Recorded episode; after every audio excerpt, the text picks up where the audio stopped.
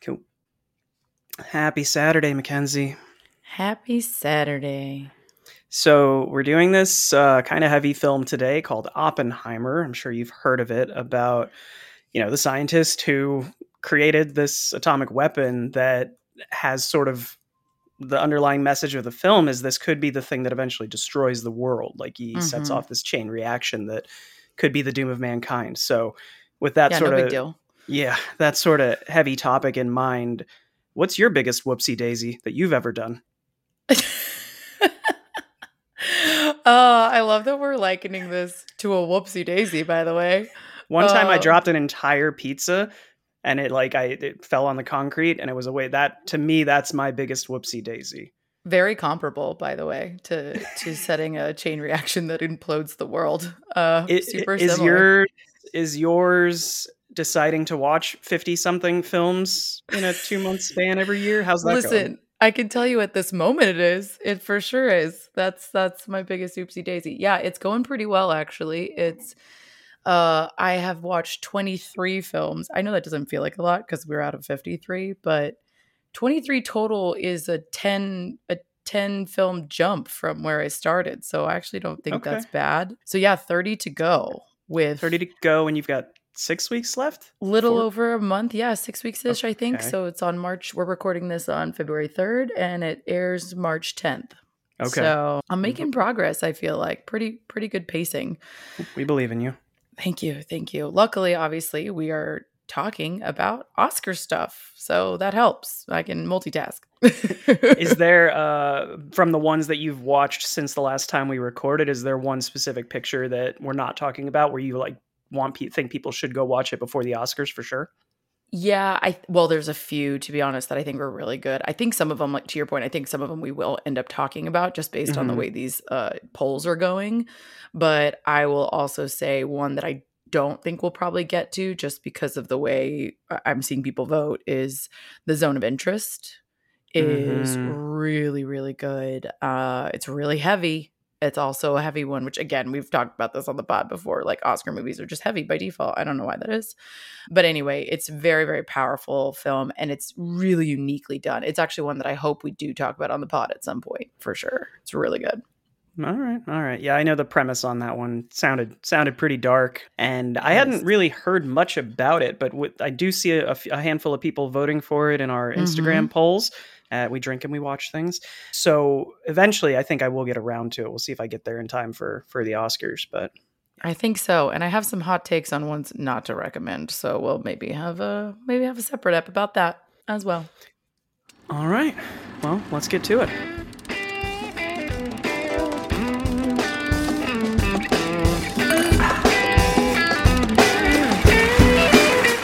Welcome back to We Drink and We Watch Things. I'm Mackenzie. I'm Lemar. He's back. We let him come back this time.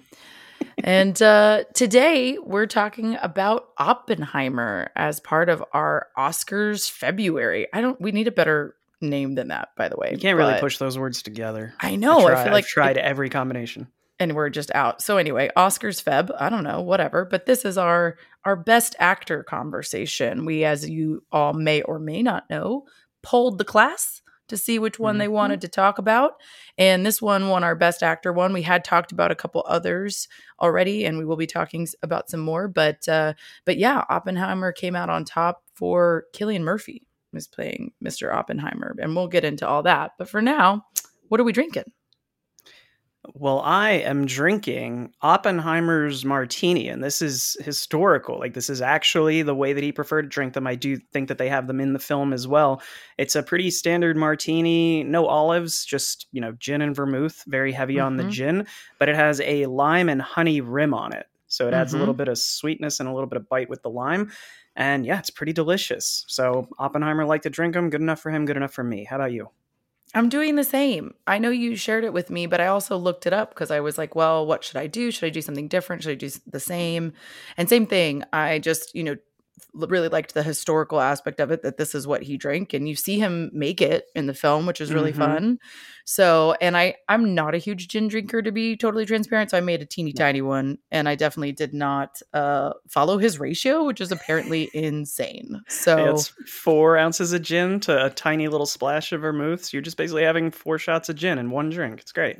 Yeah, bananas, bananas. Something. Some. I read something. It was like sixteen to one ratio is what it works out to be of like how much the splash is. Terrible. Anyway, so yeah, we're gonna try to stay sober through this one for you guys. But uh, Do yeah, cheers. No promises. Cheers. Cheers.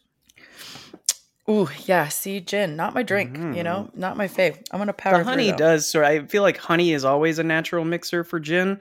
You know, with like bees knees and whatnot. So I feel like the honey does help the gin to not burn your throat quite as much on the way down. Yeah, and I like the uh the lime as well. I will say it does help. But yeah, the core of the gin and the vermouth are just not my vibe. I feel like you got to do I don't know, something fruity really Yeah. with gin for me to like it. But anyway, that's neither here nor there. Uh worth a shot for sure. So, let's get into it. We're going to do Yeah.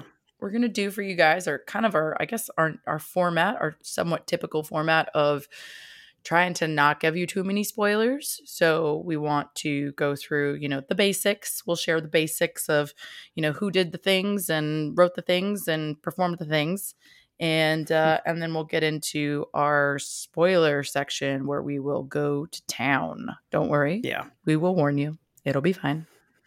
Uh, but with all that being said, let's do the basics. I think everybody knows who directed this, but in case you didn't, Christopher Nolan is back with an another gem, I'd say. Like, does he make Yeah. bad movies? I just feel like not really. Everything. No, I mean, I think I'm a fan of pretty much everything he's done. I like some better than other. Do you have a favorite Nolan, like a go to?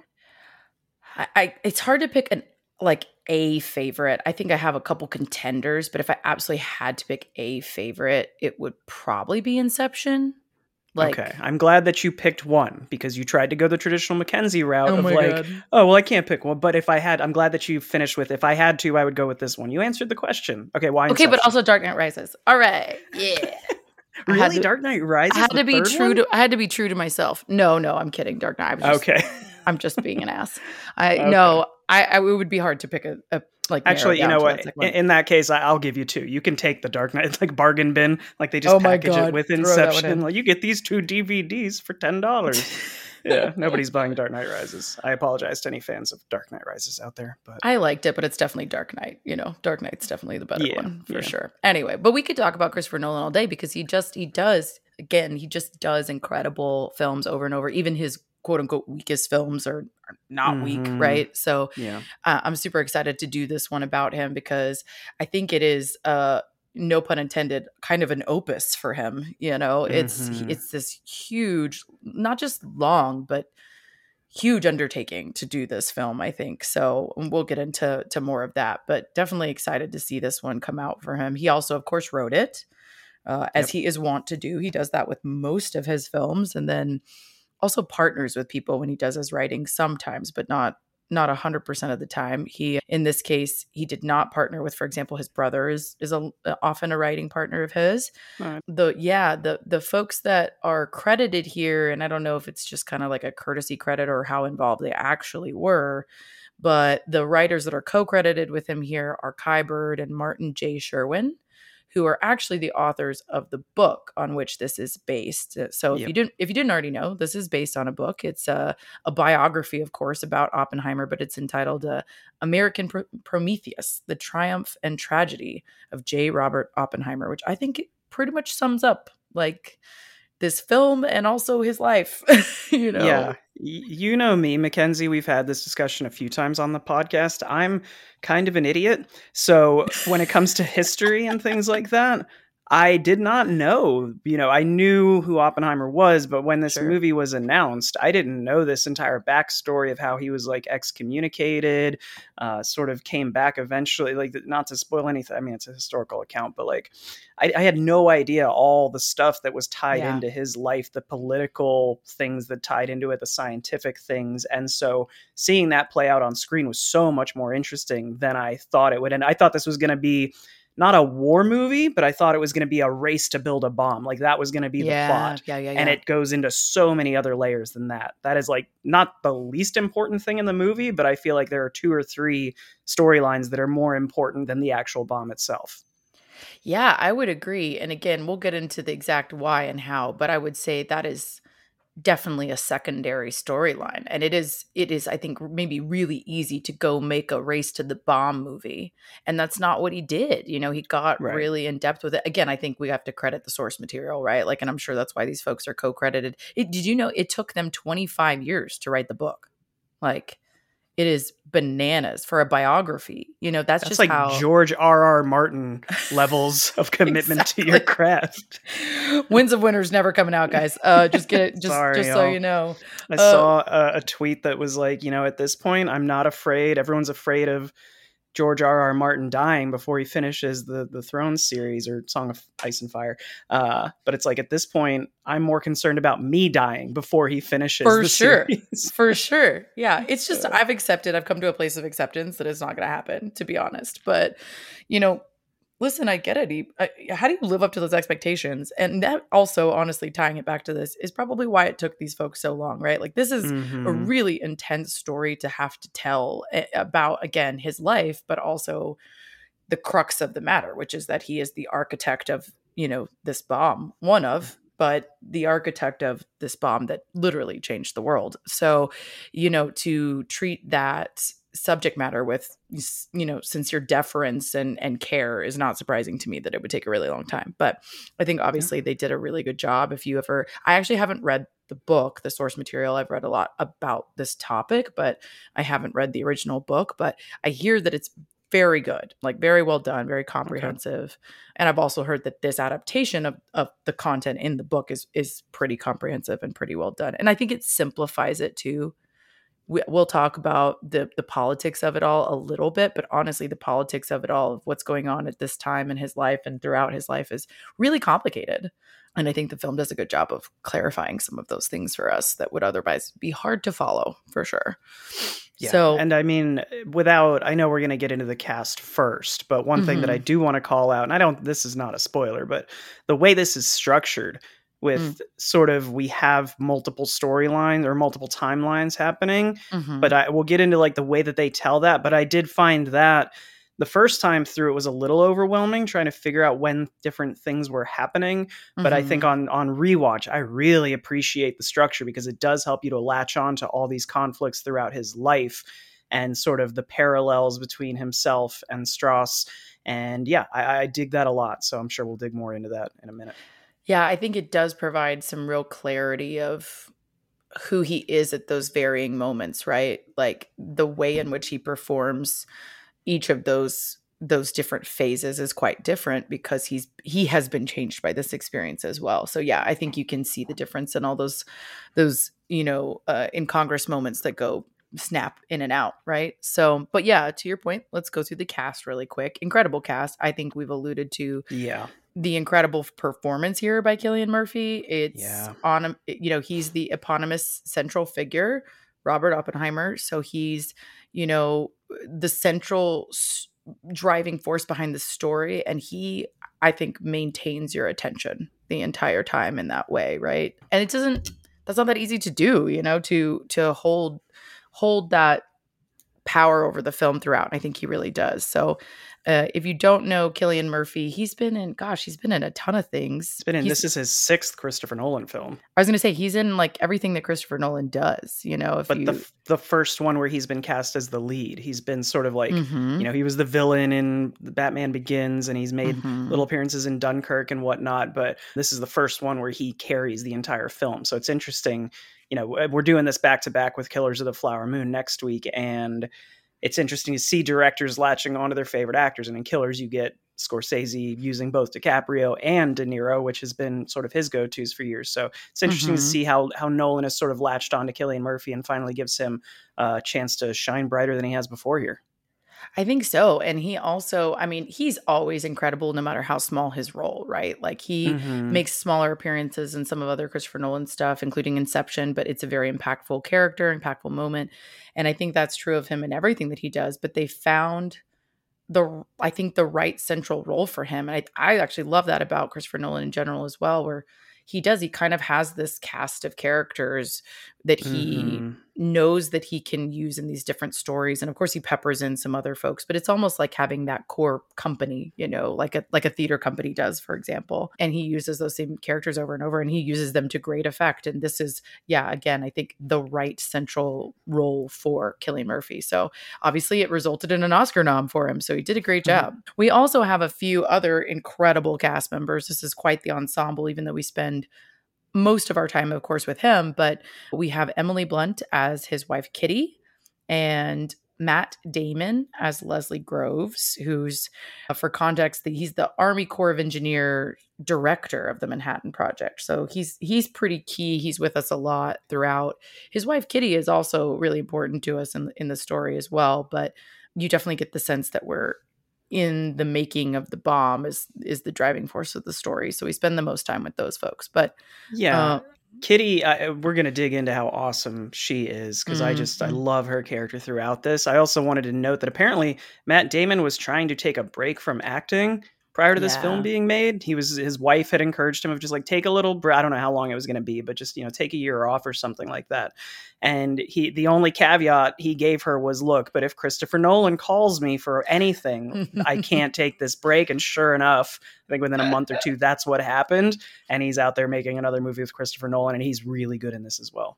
He is really good in this and and he gets uh one of the few moments of levity in this whole thing and i and i love mm-hmm. how he mm-hmm. delivers it so well but but yeah he does an incredible job i don't think we really need to speak to what emily blunt and matt damon have done like you guys have seen them all over everywhere they're incredible yeah. actors same thing with our our next appearance by robert robert downey jr he he plays lewis strauss who is the origin one of the originating members of the atomic energy commission you know again historically accurate interesting guy truly is you know, kind of a nemesis of Oppenheimer for a lot of reasons, as we see in the film and others that we don't, you know. But he does, it's a very different turn, I think, for Robert Downey Jr. And he actually also yep. is nominated as a best supporting actor here as well. For, and I think it's for that reason. You know, it's, it's not an Iron Man, you know what I mean? It's not a Tony Stark character. It's a very different character it reminds and this is not the the same situation but it reminds me of you know when we were kids and we watched jim carrey do all these comedic roles and then mm-hmm. he started to take on more dramatic things and it's like oh i can't believe he did that or robin williams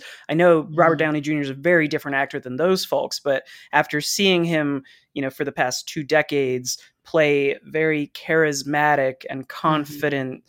Sort of playboy characters outside of tony stark you know all his right. roles have been sort of that that vibe to see him play insecure, chip on his shoulder, trying to sort of downplay his own heritage and make steps in America, but also be this sort of conniving behind closed doors character. It's uh, it's a well earned nomination considering what we've seen him do in the past.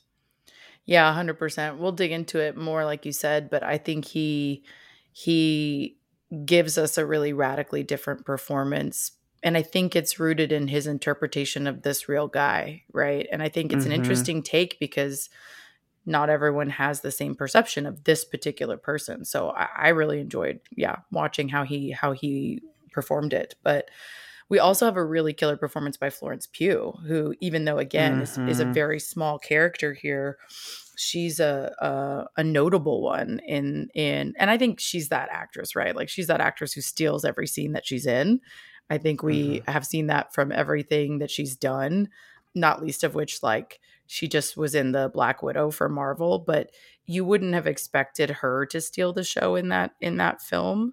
And I, I don't remember a, much about that movie, but I remember Florence Pugh. I right. don't remember enjoying that film, but that's but that's what I'm saying. Like a lot of people didn't like that movie, and but universally, yeah. she was the thing that you liked, right? She was like, the highlight. Yeah. She can make something that people don't like really good. Is yeah, definitely what I'm saying. So she she does an incredible job mm-hmm. here. This is not a lighthearted role for her at all. It's also a very sad turn of this person she plays, Jean Tatlock, who was uh, you know, one of the relationships in Oppenheimer's life, both in and out of his marriage. We'll get into that. Mm-hmm. But she is a really, really sad figure. And I think this is, again, an interesting turn for Florence Pugh as well. It's a very different role for her, too. And then we also have a bunch of other kind of cameo type figures that I won't get into, but the last one I will say because I think it's such an impactful scene is uh, Jason Clarke, who plays Roger Robb. He's the prosecutor of the security clearance yeah. hearing of of Oppenheimer. So and hateable.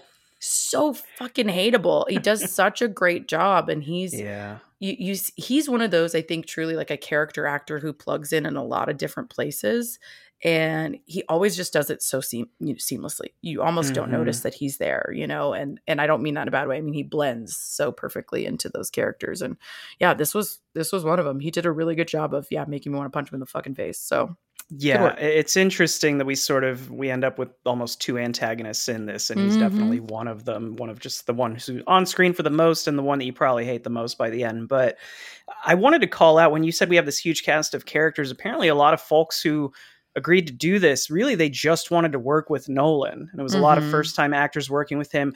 And Nolan also felt it was important to sort of cast more recognizable faces to these roles mm-hmm. because it's such a massive cast of characters and you have scientists coming in and the different people from different countries and mm. you're trying to keep track of all this and it's moving at such a quick pace that he thought it was important so just to list off a few you've got if you haven't seen this for some reason you got josh hartnett kenneth branagh rami malek jack quaid casey affleck fucking Gary Oldman shows up. So, mm-hmm. and then I think probably the, the most important one, which is crazy to me, we get Albert Einstein playing himself, I think, in his first motion picture appearance.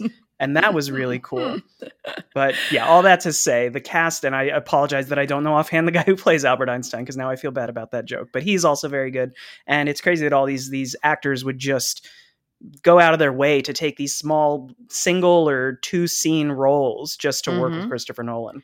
And I mean, that was true for even like Florence has a little bit more than two st- scenes, but she has a relatively small showing here and she felt the same way. She told a story during i guess the press tour and was just saying like he called me and apologized for the size of the role. And she was like are you kidding me? Like don't i'll do put me in the put me in the back make me i think she said like make me I don't care if i'm a floor lamp like i'll be in the movie you know? So there's a lot of respect in the industry uh, of of him and his filmmaking. He's just really truly an incredible filmmaker and he's just so precise in the way that he develops his films you know with such commitment. They're they're truly really uh you know long term detailed projects that kind of overtake his his life right? And uh for the record it's tom conti who plays i was literally Einstein's. googling it on my phone as well. Were so you? I'm glad, thank you for calling it out. I was going to say two things shout out Tom Conti. Second thing, mm. if you guys, there's honey, as I said, on the rim of my drink. So if you guys hear me throughout today's podcast, like licking my fingers, I apologize. I can't move away from this microphone. So you're welcome to some of you. it's true. It is a it is an odd rim. I'm not gonna lie, but it it works. You know, I'll take it. So, anyway, all that to say, awesome ensemble cast. Yeah, lots of great cameos by some incredible folks. And I do think it's a good move, yeah, to have these people who are recognizable because there is truly just really too much to keep track of as far as who is who. So I thought that was a really, really good tool for sure. Agreed. And I'm not, I'm going to do my best not to do this throughout the entire episode today. But as I said, we're doing this back to back Killers of the Flower Moon. So I watched mm-hmm. both this week. And next week you guys will get to hear me sort of critique some things about Killers of the Flower Moon. Mm-hmm. And one of them was it is such a it's a similar thing. Massive cast, long mm-hmm. movie. And I mm-hmm. think by actually casting a lot of folks that weren't recognizable as they were in this, it makes some of that film very hard to follow yes. of when they're back referencing different characters. In this, you've got scientists mm-hmm. in the first you know 45 minutes of the film making an appearance in hour one hour two coming back around in sort of the the trial and whatnot or hearing. And it's important that we're able to connect all the dots there. And i think that nolan's method here of, of casting as we we spoke about really helps you to follow that plot. I agree yeah. I think there are some notable comparisons between these two films and uh, yeah. and we'll probably continue to make them hopefully without any spoiler f ups we'll do our best but really quick, I want to also call out the nominations for this film. Uh, yes. 13 Oscar noms, 13 fucking Oscar noms. Okay. And so it was P- Best Picture, Directing, Supporting Actress, Actor, Supporting Actor, Adapted Screenplay, Cinematography, Film Editing, Production Design, Costume Design, Original Score, Makeup and Hair, and Best Sound, which I want to talk about the Best Sound piece for all kinds of reasons. Yeah. But point is, lot uh, basically everyone is saying this is the best freaking movie we've seen. Let's nominate it for everything. And notably yeah. it won at the globes for best actor supporting actor drama director score. So not everything it was nominated for here but it won a lot. It won a lot. And i think that's because it just speaks to how well rounded this film is because mm-hmm not a, it's a it's a period piece right in a way. So they have to sort of have those components of making things look accurate to the time period. You have mm-hmm. to have the costuming the vehicles all that stuff. We talked about that with the holdovers. Like having that on mm-hmm. point you also have incredible performances. You have an incredible story. You have incredible visual effects. It's just this really really well-rounded film that does a bunch of shit and it does all of it really really well. And i think that's true of christopher nolan in general. I mean he does he makes good films. He just does, right? Mm-hmm. But even again, his worst films have a, a, real quality to them and being well done. But this is maybe the one that feels, yeah, the most well rounded, probably. And uh, and and it showed in the box office as well, right? Like we obviously, famously, you all, I'm sure, have heard of the Barbenheimer phenomenon that occurred when this movie came out, and uh, and it it drove both of them to incredible success. But they yeah. are at uh, just under, just shy of a billion dollars, unlike the Barbie movie, but 958 million, but against a hundred million dollar budget, which is of course sounds like a lot of money and it is a lot of money but if you think mm-hmm. about what they did with this film in a short period of time that's i mean and what it made uh, it's obviously a huge box office success so it resonated with people for sure yeah yeah what else do you i guess before we get into big time spoiler territory what can we say about this film one thing that i guess i want to mention is sort of the, the breakneck pace of it because mm-hmm. you know you said almost a billion dollars and for a film that is three hours long you know if it's not a marvel movie it, it, that's it shocking to me goes. Yeah, yeah, it just go go go go go and i think that's probably what led to some of the box office success is yeah it it doesn't feel it three hours long. long. yeah there are such so few quiet moments in this where there's not the music to your point in the background the score is almost constant throughout the film. We'll get into that later but it's this just uh, harrowing pace of there's not downtime there's not a lot of silence. It segues from one scene mm-hmm. right into the next no hesitation and it just powers and like steamrolls you for two hours and 50 something minutes yeah, I think, you know, I wonder how much of that translates from the production itself because that's actually something that Cillian Murphy called out specifically of he said that the pace of this filming process was mm-hmm. insane. He called it insane and it actually was. It was trimmed quite a bit. It had been planned pre-production planning had you know principal photography shooting for 85 days and they ended up cutting it down to 55 days. Like that is a huge trim of the schedule and it was purely budget. It was we can't do this with 100 million dollars in this in this length of time. We've got to trim the fat.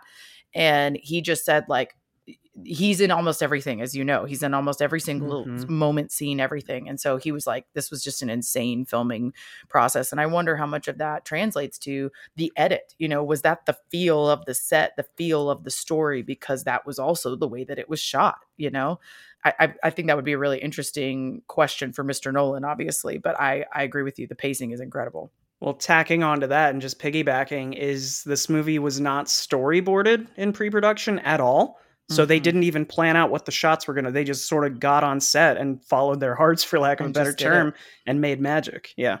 I think they were able to plan the production in a way that's surprising for not having storyboarded it you know like they mm-hmm. it, it's all very efficient for not having storyboarded it so I, I think it just speaks to his skill set as a director and but yeah a couple fun nuggets for you guys before we get into spoilers that you know if you haven't seen it it, this is the first IMAX film to be done in black and white. And for parts hmm. of that film, that film was actually developed. The IMAX black and white film was developed for this film. And it is shot on IMAX 65 millimeter and other 65 millimeter large format film. So it's it's intended to be seen in this size, right? It is intended to be viewed in this large format. And I think it's cool that, yet again, you know, Nolan's breaking ground with even just the film that he used for for that for the entire process. So that's just uh, I think a fun production nugget as well. And we'll get into some more deets later on about uh, about various choices Nolan made throughout. But I think that's a fun one. But before we send you non spoiler people on your way, Lemar, what's your what's your takeaway? I mean, what's your review? Obviously, it sounds like you want people to go see it. I, yeah, if you haven't seen this, you need to watch it. Again, it might seem like a commitment to sit, but it does not feel like you're sitting through a three hour film.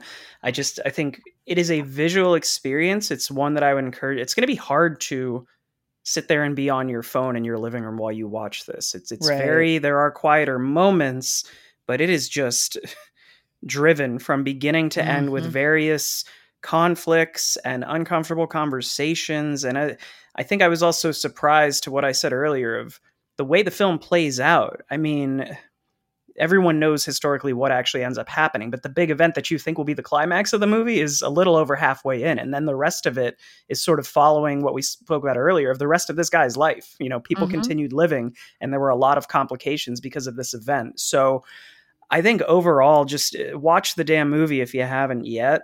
I don't think we're going to be spoiling a shit ton of stuff about it in the spoiler section. We're just going to get into the nitty gritty. But mm-hmm. as far as like ratings go, I'm not going to give it anything less than a nine. I think for for me personally, because of the length, I don't think this is something that I'm going to watch a, a, bunch more times in my life. Maybe I'll give it one or two more goes, but I, would say like a nine on a personal mm-hmm. level. I think if I'm rating it objectively from just if I was you know in the academy or whatever it'd be a 10 I think I don't think there's there's very little to find wrong with it right right just on its face you know like there's right very few flaws. I agree. I think it's a really really great film. My only you know point deduction again yeah would be length. But even then when I say that I I wonder what you would cut you know? Because mm-hmm. again to your point pacing it's still telling relevant parts of the story.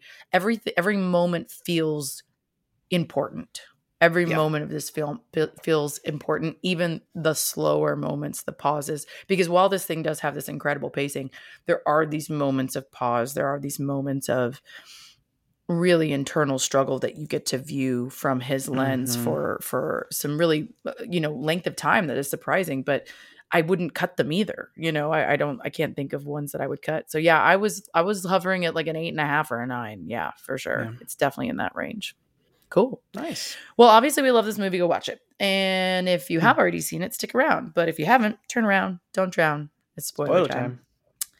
All right. Well, let's dig into it, man. Uh, I, I'm down to just again to your point i don't think we're going to give away too much just even in the interest of mm-hmm. time it's we're not going to go through it point by point it's also genuinely guys again very hard to follow you know linearly at least you're yeah. going to be you're just jumping around because of these snapshots of his life at different points and so i think mm-hmm. it hard mm-hmm. makes it hard to go plot by plot point by plot point anyway but i like that they co- they do cover it that way and i want to tap into something you just said a second ago was you know life goes on there's mm-hmm. this momentous climactic occasion that is has again literally changed the course of history of human history humankind and that cannot be overstated right mm-hmm. but this is also just a man who had to go on living afterward right? And and how that impacts you mentally beyond the thing that you just did but to have to go on living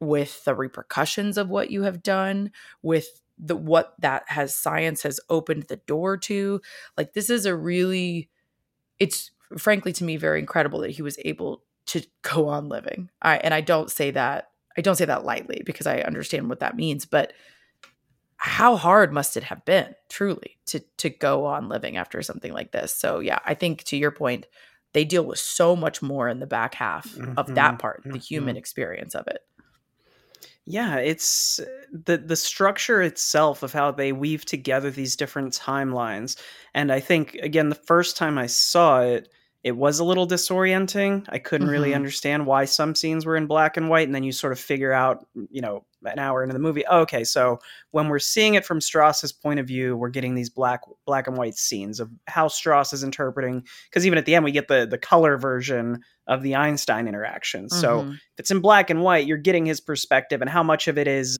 interpretation of how what he hears. I'm not really sure. I don't know if that's even worth digging into, but it's cool that you get that and then you get the color sequences with Oppenheimer himself, but then you also get multiple timelines of that because you're getting the lead up to the bomb being constructed and the fallout from that and i that's not the best term to use but like liter- the literal fallout of just you know what ends up happening with him in the scientific community and whatnot.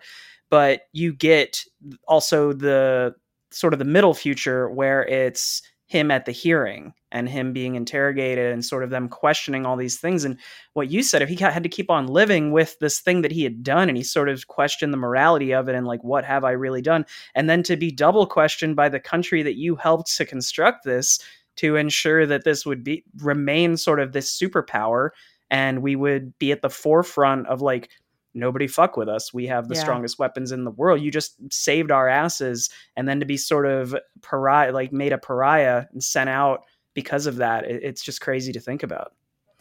I mean, this really is the beginning of what we understand to be the peak of the arms races, the various mm-hmm. arms races that humanity has always had, right? I mean, since the dawn of humanity and history and war, we're always coming up with more creative and efficient ways to kill each other. And how mm-hmm. horrifying mm. is that, right? And this is like the true climax of the that as a people and he is in the thick of that and you are seeing him contend with that and you're seeing us as a government you know the way that we historically handled that power and that knowledge and that you know that door that we were opening and it's you know it leads directly into you know things like the doomsday clock of that mm-hmm. that was mm-hmm. a very real fear because this power just kept getting bigger and bigger and more dangerous and what we see him really wrestle with grapple with in this film is you can't make this this science or this bomb theoretically you're making it for real and then it is no longer a theory it is no longer an abstract it is a real tool that he saw we would always find a reason to use right and that's mm-hmm. that's the thing that he really contended with and i think is really the the moral center of this film of him contending with beginning with this naivety almost of if we do this if we develop this then we're going to prevent further development by the Soviets or even by us because the risk will be too great. Everyone will be too afraid of the right. fallout, to your point. But that's not what happens. And he learns, I think, a lot about humanity as a result that he, I think, was unprepared for, unprepared for that yeah. reality, and then has to deal with it. And I mean, yeah, how, how do you respond to that in a moment where you've already set yourself on this path, you know? Yeah, I think it, it, I think it's Borgman that delivers that line near the end where he says, "You know, we've built the biggest bomb in the world. Like, no, who's what's going to happen now?" And he says, "Until somebody builds a bigger one." Until somebody That's pretty much one. what we've been on. And sometimes I think we forget the world that we live in. Of, you know, there was a a president who shall not be named, and when those four years were, I was acutely more aware of, oh, nuclear war could happen at anytime still. Any fucking minute. You know we feel like we're in this stalemate and it is you know the doomsday clock that you mentioned and all that. It, it's very scary and so seeing the moral quandary that, that went into the the construction of this weapon and whatnot uh, definitely very captivating. And i think it's important to note that he really does not only grapple with this but his it's it's captured in this film a bit but I, I don't know how and I don't mean this as a criticism, I just mean I don't think we delve deep into the fact that he spends the rest of his life trying to slow this type of progress, mm-hmm. try to mm-hmm. slow mm-hmm. this type of development. He has seen again that we will not restrain ourselves from using something like this. And and a huge part of his his feud with Strauss, both in and out of the film, is that Strauss wants to keep going, wants to keep developing this this technology and he sits in a very powerful position to make that happen and you know and meanwhile oppenheimer is actively fighting against the development of the hydrogen bomb and is saying no like we can't keep that's a thousand times stronger than the bomb that was dropped on nagasaki and hiroshima and they want to Mm. just keep going with it and he looks Yeah. at the devastation of that and goes and we see that moment in this film and that's the thing that i just think is done so viscerally in this film like that moment of understanding the, what they have done Mhm. understanding the part he's played in the the murder of innocent people to a previously yet untapped scale you know to understand that he did that and that moment is so visceral i think in this film and he and he does he says the famous line of now i am become death the destroyer of worlds Yeah, and how could you not to- feel that way Yeah, but to lighten the mood a little bit, it was fun to learn that he was having sex with this girl, and that's where he discovered that quote. She's like, "Hey, let me take a break from sex, check out your bookshelf real quick, judge you, and then make you read." And it just so happened, like he must have told that was a great bar story for him, I bet. But I just want that to be really how he found it. You know what I mean? Like I just want that to be the true story. I don't know that it is or not, but I'm I'm gonna take it. I'm gonna just Yeah. run with it. yeah, it's it's a tall tale, like Paul Bunyan. But anyway, I wanted to spin off of what you said because we we spoke in the spoiler free section about sort of the sound in this, the music, the the score, and Mhm. yeah, I, I was tracking it this time of I want to say 90 to 95% of this film has the score in the background of like every scene. It's just like it's dri- it's not a music video, but it is like a gripping ride set to this Mhm. sort of backing track. The only couple of times where we really don't have any sound in the background are to your point of saying, you know, that that visceral moment where he realizes what he's done. There's two. There's when they set off the test bomb and it goes mm-hmm. the film is actually silent for about 60 or 90 seconds and all you hear completely, completely silent. yeah I don't think that can be overstated. It was you could hear a pin drop.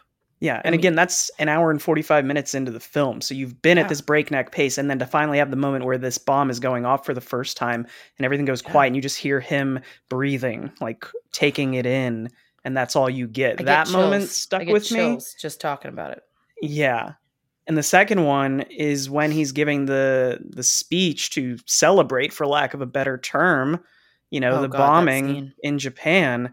And I forgot what happened there Mm. until it happened again and the the scream when it goes quiet and you hear the ladies scream. I that's blood curdling. Like I'm getting goosebumps thinking about it Mhm. but then for him to he's sort of still continuing to deliver his speech but you you see the audience cheering but there's no sound coming out of their mouths Mhm. you see the lights of the and that's another thing that's done really well in this of Mhm. just the, the lighting and whatnot of the ex- theoretical explosions going off in that room you see the one woman whose face is peeling essentially and that is Mhm. you know not so fun fact but interesting fact that's actually christopher nolan's daughter in that Yep. scene and I Yep. th- he said something about how He did when you're purpose. building yeah yeah he said you know when you're building this type of thing that can cause destruction you have to think about the fact that it can be used against the ones you love so maybe that was Mhm. me you know recognizing that in a way Right. Right. And I think, I mean, plus 10 to all of that, number one. Number two, I think there's a couple things to note is that I think this is Nolan's best use of sound. And I Mhm. say that specifically because of these scenes, but also because historically, if you are a Christopher Nolan fan, you know that there's a lot of contention with his use of sound, actually. You know, a lot of people struggle with the way that he handles sound and sound editing in his films. Hmm. Many people complain you can't hear dialogue in a lot of his films. Dunkirk, for example, I saw that in theaters and it was unhearable. Dialogue was Hmm. unhearable.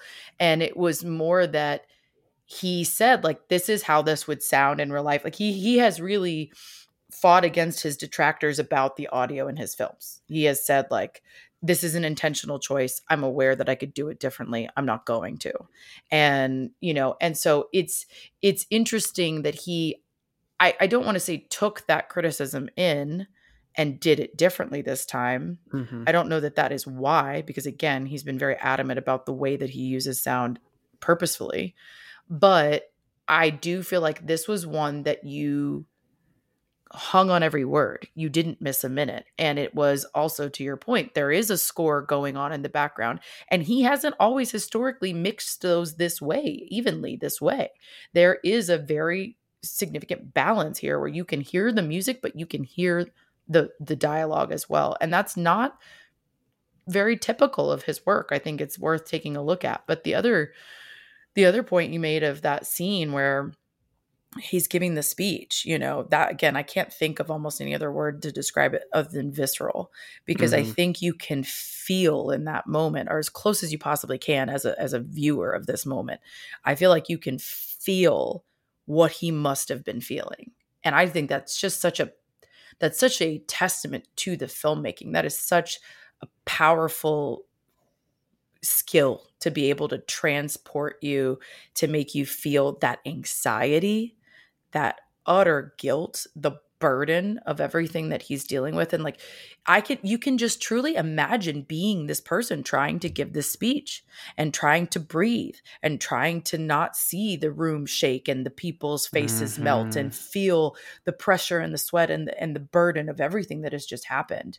And I just think he captures that so incredibly. It's almost indescribable how well that is done, I think, both from a filmmaking perspective on the part of Nolan, but also, of course, Cillian Murphy's performance in that scene is just Yeah. bar the, none. the the visuals in this are, are incredible. Uh, I think that's as I said that goes along with just the, the pacing of this. There's so many cutaways to just random, you know, explosions or things like different things happening and what he's sort of envisioning in his head, Oppenheimer. And it, yeah, it drives the film. It's really interesting. I do want to transition a little bit though. Uh, I'm curious to get your take on sort of the the women in Oppenheimer's life, the two specific ones that we meet here Mhm. because I think they, I think the first time through, I didn't follow that story as well as I wanted to, or maybe I didn't give them enough credit for how much they do drive the story forward. And then on this rewatch, I really took in the performances and found a, a better appreciation of how much they play into his development as a person and how the story ultimately plays out. Yeah, I mean, I sort of struggle that with that in this movie, to be honest, because I don't think that they're truly done a lot of justice in this Mm. film as far as being credited with being the people they were in his life. And I, I you could definitely make the argument that Nolan is making that a purposeful choice, right? Again, we're so almost tunnel visioned into Oppenheimer's experience and his lens and his view and and that maybe that's maybe that's intentional for a reason. But i also think that these people obviously had a major impact on him. For example with jean tatlock you know she does they do handle that moment in a really profound way of when she you know trigger warning discussion of suicide but there she she decides that to take her own life and and you see that she is a very unstable character right? And that was true for her. So i, I would say that's not a Mhm. trope. I will give nolan credit. Like he's not just making the women in the movie crazy which we Yeah. see happen all too often. She she really was uh, uh, mentally had a lot of challenges and had some instability there. So and she does do this. She does kill herself this way. And i think the other more impactful moment of that is it really does affect oppenheimer this way. Uh, uh, we don't know for sure that this is exactly the scene right? The scene between him and kitty him running off into the you know riding his horse off into the woods and having this breakdown. I don't know that we know that that explicitly happened that way but we do know that it had a profound impact on him as a person.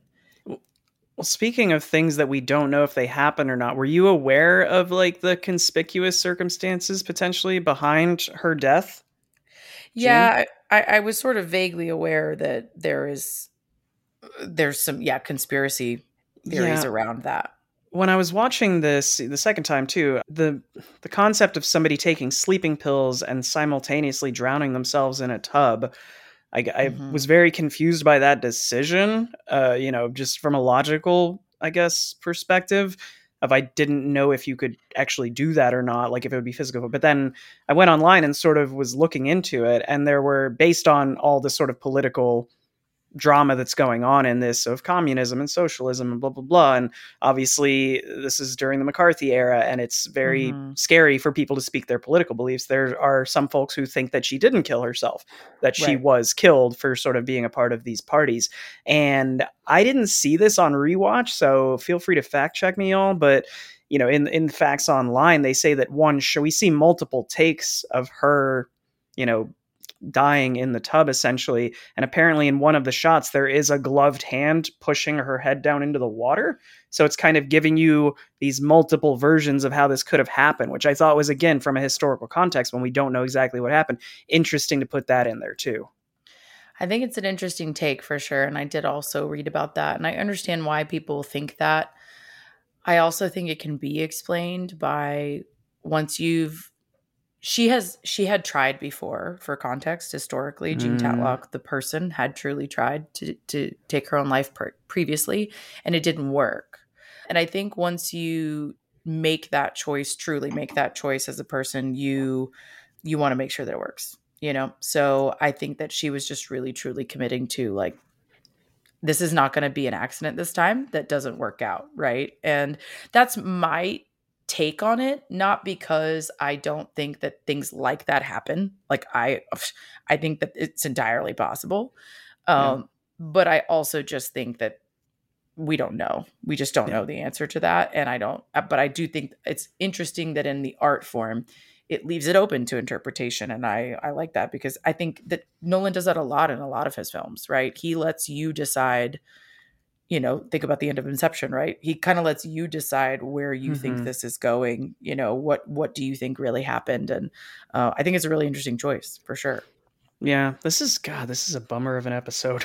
Sorry, y'all. It really is um, sad because literally, I think three or four days ago, I don't know how I stumbled. I was on Reddit and went down like a rabbit hole, and I don't even know how I got to this, but they were talking about folks who had jumped from the Golden Gate Bridge, since that's like one of the places mm-hmm. where typically people in that area, it's somewhere that people find it, I guess, most convenient or most tempting if you're trying to off yourself.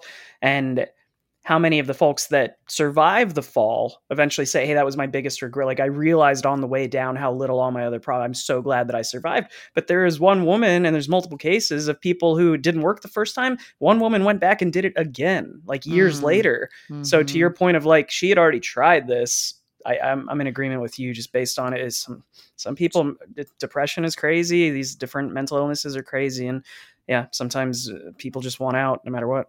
Right. They make you do things that don't make sense externally, you know? But I think speaking, I mean, back to your point about the one, it is a super bummer episode, but one of the things I think is true of the of the women in this film is that their performances are incredible and their mm-hmm. position in his life is really critical. But I also think it's a fair criticism of Nolan in general to say that his films are a little bit of a bro club. A lot of them are centered around male stories, male lenses, and mm-hmm. don't often bring in a lot of female support and uh, female viewpoints. So I think that stays true here, with one notable exception of Kitty, and I think you know played by Emily Blunt again. She she has this really powerful scene where she's being interrogated by this mm-hmm. attorney again played by Jason Clarke where they're really really trying to make that communist connection because as we know that was all the ammunition you needed back then to just ruin somebody's life and so he is trying to go toe to toe with what he perceives to be just a housewife right? Mm-hmm. He thinks she's just a housewife. She's not anything special. She's not an intellectual. She's not the person making the bomb. So she couldn't possibly be all that smart. And I think what you see in this scene executed so beautifully is that she can hold her own here and yeah. not only hold her own, if not take the win, right? Like she is just as smart as her husband in different ways. She is mm-hmm. just as valuable a person. She is shown to be this truly powerful individual in this moment and she is not going to let this guy fuck around with her. And I I love that moment. I love that performance. I love that for women in his films. This was needed, I think. Yeah, I think that seeing her at in her first couple of scenes, my first thing that I wrote down was like, God damn, any woman named Kitty just loves to party. You know, she loves to party. Because she just, the first couple scenes, she's just going hard. And then there's the scene where he comes home to her and the baby's crying and she's trying to be affectionate and he asks why she's not taking care of the kid. Once right. again, reminding us that babies are terrible. But aside from that, seeing her in the early scenes, you think that she is sort of this a mess in some ways, you know, mm-hmm. like a to your like about tropes of just oh mm-hmm. it's this you know mess of a wife who like isn't taking care of the kid and her husband's neglecting her and blah blah blah but to see her develop and to, to harden to the world and to see her push back on not only Oppenheimer but also on the lawyers and the other folks involved and giving him some shit of like why are you letting why are you so content to be the martyr in this situation? Why are you letting them walk all over you? Why did mm-hmm. you shake this guy's hand who just betrayed you? Mm-hmm. So when she finally gets that that chance to shine there and just walks all over, just undresses him up and down, it's it's fantastic to see and it's a very like if we're bringing it back a very you go girl kind of moment. I think we can bring that back so. We can bring that back. Uh, for kitty we can do anything. Yeah she does an incredible job and i agree with you. I think i would one thing i would add on to what you said though was you know the trope of the of the mom who's a mess or whatever and she's partying hard at the beginning there. I think what you're seeing to be honest is a woman beholded to society's expectations that she procreate mm. and be mm. a mother. And yeah, I don't think she wanted to, right? I think that's what right. we're trying to say here, right? Is she did her duty, the thing that she had to do, but she wasn't trying, she wouldn't have probably been a mother if she had been born in a different era that didn't expect that of her, right? I think she right. has more quote unquote important things to do with her life from her perspective, I believe, than to raise a baby and I think that's a perfectly valid viewpoint. And it's something that women uh, at, in certain eras were not given the autonomy really to do. You were unfulfilled. You had no value as a person if you didn't check this box, right? And I think that that's what they're showing here. They're showing this woman who doesn't want to do this thing that she was expected to do. And I, yeah, like I said, I like that you see her grow and you harden and get to this moment of standing fully in herself at the end. Yeah, I love that for her. She, I, I like the way you put that. I like that she's she's not just defending her husband she's defending their family their existence the things that they've been through the decisions they've made and i think that seeing shortly before that that uncomfortable moment where oppenheimer is figuratively and literally undressed in that scene where he's being interrogated and it does that that shot is incredible where it sort of pans around and suddenly he's undressed as he was when he was having his affair it's mm-hmm. cutting back and forth between you know the, the romantic scenes with with his uh, girlfriend with Jean, yeah and then coming back to this and seeing the reaction from Kitty in that moment where, mm. you know, the Florence Pugh's character appears there, they're having sex in front of her, they make eye contact. It's you see how uncomfortable she is with having to hear this line of questioning. So again, it is so nice when she gets a chance to sort of give them some comeuppance. And she does it in spite of the, what is clearly this betrayal she was unaware of right? Mm-hmm. Like she knew that they had a relationship to some degree and she definitely knew about the relationship predating her, but she didn't know that it overlapped her. And this is her seeing that in real time and she walks out of the room. And it leaves hanging in the air the question of is she going to defend him later or is she going to let him mm-hmm. be humiliated by this panel? And and I she does it to your point as much for him as she does it for her. She doesn't she doesn't let them do that to him, at least not in that way. His security clearance, spoiler alert, does get pulled. You know, he loses his influence and he loses this hearing. But it was, I mean, you can see from the get go, it's a farce. So she doesn't, she knows that probably deep down as well. And she doesn't let that stop her from saying mm-hmm. what needs to be said uh, on their behalf. Yeah. So I think, yeah. I think it's a very worthy moment in the film. And it's one of the ones, not of levity, but of hope and there are not many in this movie despite how great it is. There's just not many. Mm, right right. I think moving on i don't have much more in my notes if i'm being honest. I think there's a couple smaller conversations. I wonder if in the scientific community like students at sort of like these prestigious schools and also shout out to princeton. I used to live like five minutes from there so some of this was actually filmed there on site. Mm-hmm. I wonder if some folks in the scientific community, if all these different characters that were, if it's like, oh shit, like I feel like it's me watching Iron Claw and seeing all these wrestlers from the 80s. I'm like, oh yeah. shit, it's Ric Flair, it's Harley Race. If they're like, oh shit, it's Borgman, oh, it's this guy, like just marking out for like all these different characters from history. But outside of that, I think the only other thing that I really wanted to mention was the theme of importance throughout this because the word itself, and I didn't pick up on this until the second time again, but the word important comes up five or six times during this. And you kind of have these two characters of Oppenheimer and Strauss competing with each other. And it seems like Oppenheimer could give it, it what's the quote where, you know, if it were Strauss saying, you know, I feel sorry for you. Oh, it's from Mad Men. It's but mm. like the I feel sorry for you when I think about you. Oppenheimer, I feel like would be like, well, I don't think about you at all. He right. doesn't give two shits about Strauss. Meanwhile, right. Strauss seems to have this chip on his shoulder and is constantly trying to outdo and impress the scientific community. He gets, you know, sort of shrugged off by Einstein, tries to talk to him. There's these lines of, oh, you were a lowly shoe salesman. And he says, I was just a shoe salesman. And then later in the film, he refers to himself of like, I'm not going back to being a lowly shoe salesman. So there's this just air of self importance versus being actually important, which again is directly pulled from the film. And I found that pretty fascinating this time through.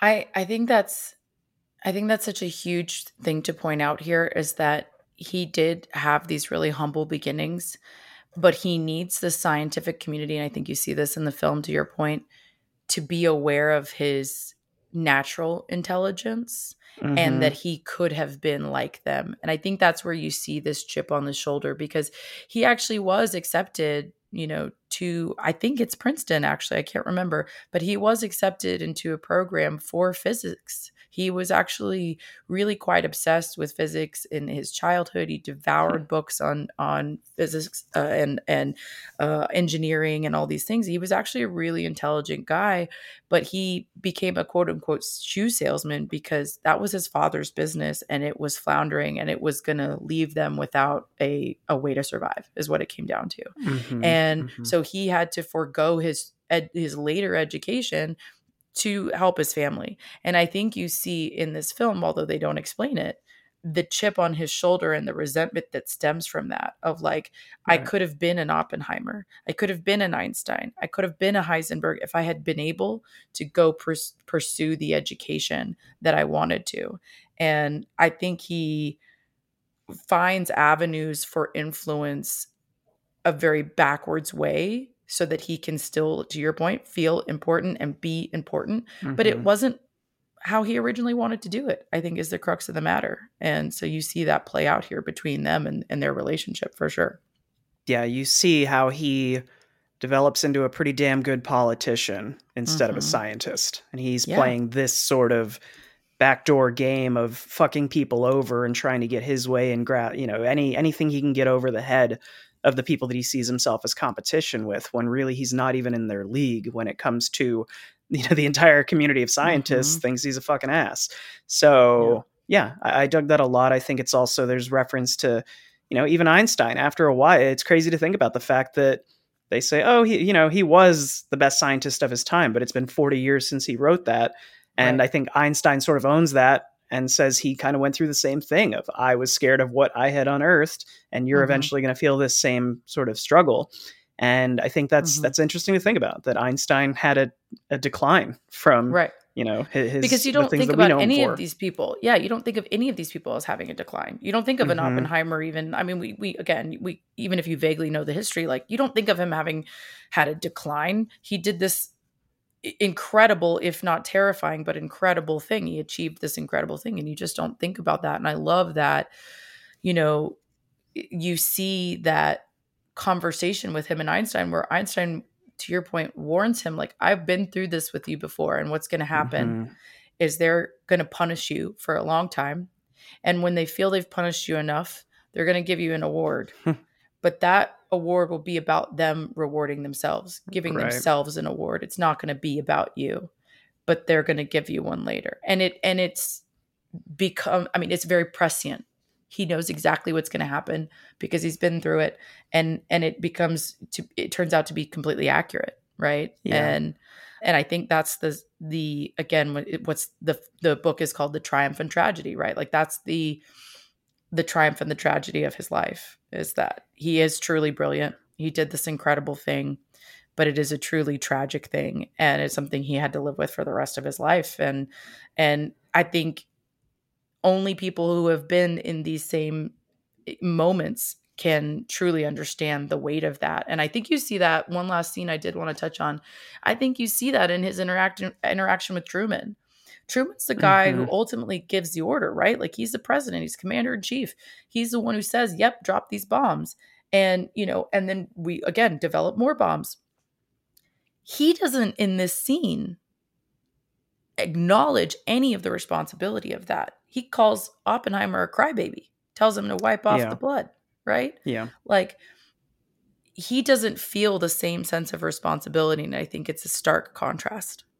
I don't know that it's people. that he doesn't feel the responsibility. I think it's that he's discompassionate to it. I think he's fine with me. He sees it as a as a strategic move in war. So like what yeah, I, they would do the same to us. So clearly, I don't I know I did it. I take credit, but I don't feel guilty for it. Right. No, I, I, I misspoke. You're right. I mean the guilt. He doesn't feel the guilt. Oh, got it. Yes. He doesn't feel the guilt of that of that decision. He feels yeah, he feels justified in that decision. I agree. But I think it says like if you are incapable of feeling that guilt, right. that says a lot about you. And uh and I think it speaks to Oppenheimer's humanity that he does. And and it, it weighs on him for the rest of his life. But all that to say, I think that this gets all these incredibly difficult themes across in this mm-hmm. whole film. And while you are really, it's heavy and you feel the heaviness of it leaving the theater, somehow you don't feel just straight up depressed. There's yeah. there's a real art to how he put this story together in a way that you don't leave just completely deflated, you know? Yeah. It feels like you just witnessed yeah, a real a real piece of art you know it, it I, wanted to touch on that. I'm glad you said that because it's it's not a happy ending. It's this really especially the, the final 30 seconds or so where it's just you're looking at the possibilities of what this invention could eventually cause. So it's hard to walk out of this not feeling a bit uneasy but at the same time it's this I, i'm not going to use the word like it's hard to come up with a better word than like a triumph of what this group of geniuses did together in this short amount of time and it, it's a bummer how it ends up playing out on their consciences but and to the some point not earlier, all though. Yeah that's true. That's very true. And i mean it, i read that and this is not going to put any happier spin but apparently Oppenheimer's security clearance was posthumously reinstated a few years ago, and they're like, like really "Okay, ridiculous. we were wrong because we know a movie's coming out." Like, fuck off. But, but also, like, what functional need did that fucking serve? Right, he didn't have right. access to things in his lifetime, which is what security clearance is for. Mm-hmm. Like, I don't. Mm-hmm. It's so stupid. It's so stupid. Yeah, agreed, agreed. But yeah, so I mean, we could go on and on about this one, I think, but I I actually think the fact that we can talk about this 3-hour film for about an hour is pretty much speaks to it doesn't feel bloated. It doesn't again, the pace and the way that it's structured make it pretty easy to follow. You can pick up on all these themes, you you know who the characters are, you know what you're excited mm-hmm. about, you know what you're sad about, and you know what the the major takeaways are. So the fact that it's wrapped up in that neat package and we can get through it in an hour, I think speaks to just how good this film is. Yeah, I think it's a it's a masterclass in filmmaking, honestly, mm-hmm. and it's really a, again a heavy but enjoyable watch, and that's uh, that is a dichotomy that is very hard to achieve, right? And I think it says a lot as well that you would be willing to go back and watch it which i don't think everyone will be right? Like it's different different right. strokes for different folks. But for me i would be willing to watch this again. You know what i mean? It, it's just so powerfully done and well done that even though it is hard and it is heavy it it's it, it's masterful filmmaking is undeniable. So definitely worthy of a watch. Again double tapping on those super high ratings uh mm-hmm. you know mm-hmm. eight and a half nine it's it's you know but yeah. to your point especially as part of the academy it's a 10 out of 10 film I agree. Yes, yeah. I, again, that nine rating of mine is on a purely personal level. I give tens to the movies I know I can rewatch and rewatch and rewatch. Mhm. So yeah, Mm-hmm. Well, thanks for hanging with us for this one because we know it was a heavy one for sure. thank God we're going to Uh, lighten things up next week. Yeah, so light with come back and listen to our best director selection, which is Killers of the Flower Moon. And I also I mean, in a wanna way, it's their fault. I was they literally voted. about to say you took the words out of my mouth. You guys, it's your fault. What did you think was going to happen? You nominated these incredibly heavy movies. But yeah, actually to that point, we have our last poll going on for the final selection, which will be the best picture option. Uh, it, it was it, it's between American Fiction and Barbie, so we'll let you know next week what it turns out to be. It's gonna Yeah, be one I'm- of those. I'm- fingers crossed it's Barbie, not because I don't want to watch American Fiction, but I just I'm gonna need something lighter. And I mean, Barbie is heavy in its own way, but I. I need to laugh a little bit more Yeah. in the next one Yeah. that I watch. American Fiction is also funny, just to make Okay, everybody feel better. It, it it is also light. I think I'm glad that we are down to two light options. But I will Mhm. say, if we don't get to talk about Barbie for this one, I'm gonna be real upset about it. Not gonna lie. And I love both of these movies, by the way. So that's saying something. Anyway, but for now, go have a drink and watch a thing. Cheers. cheers.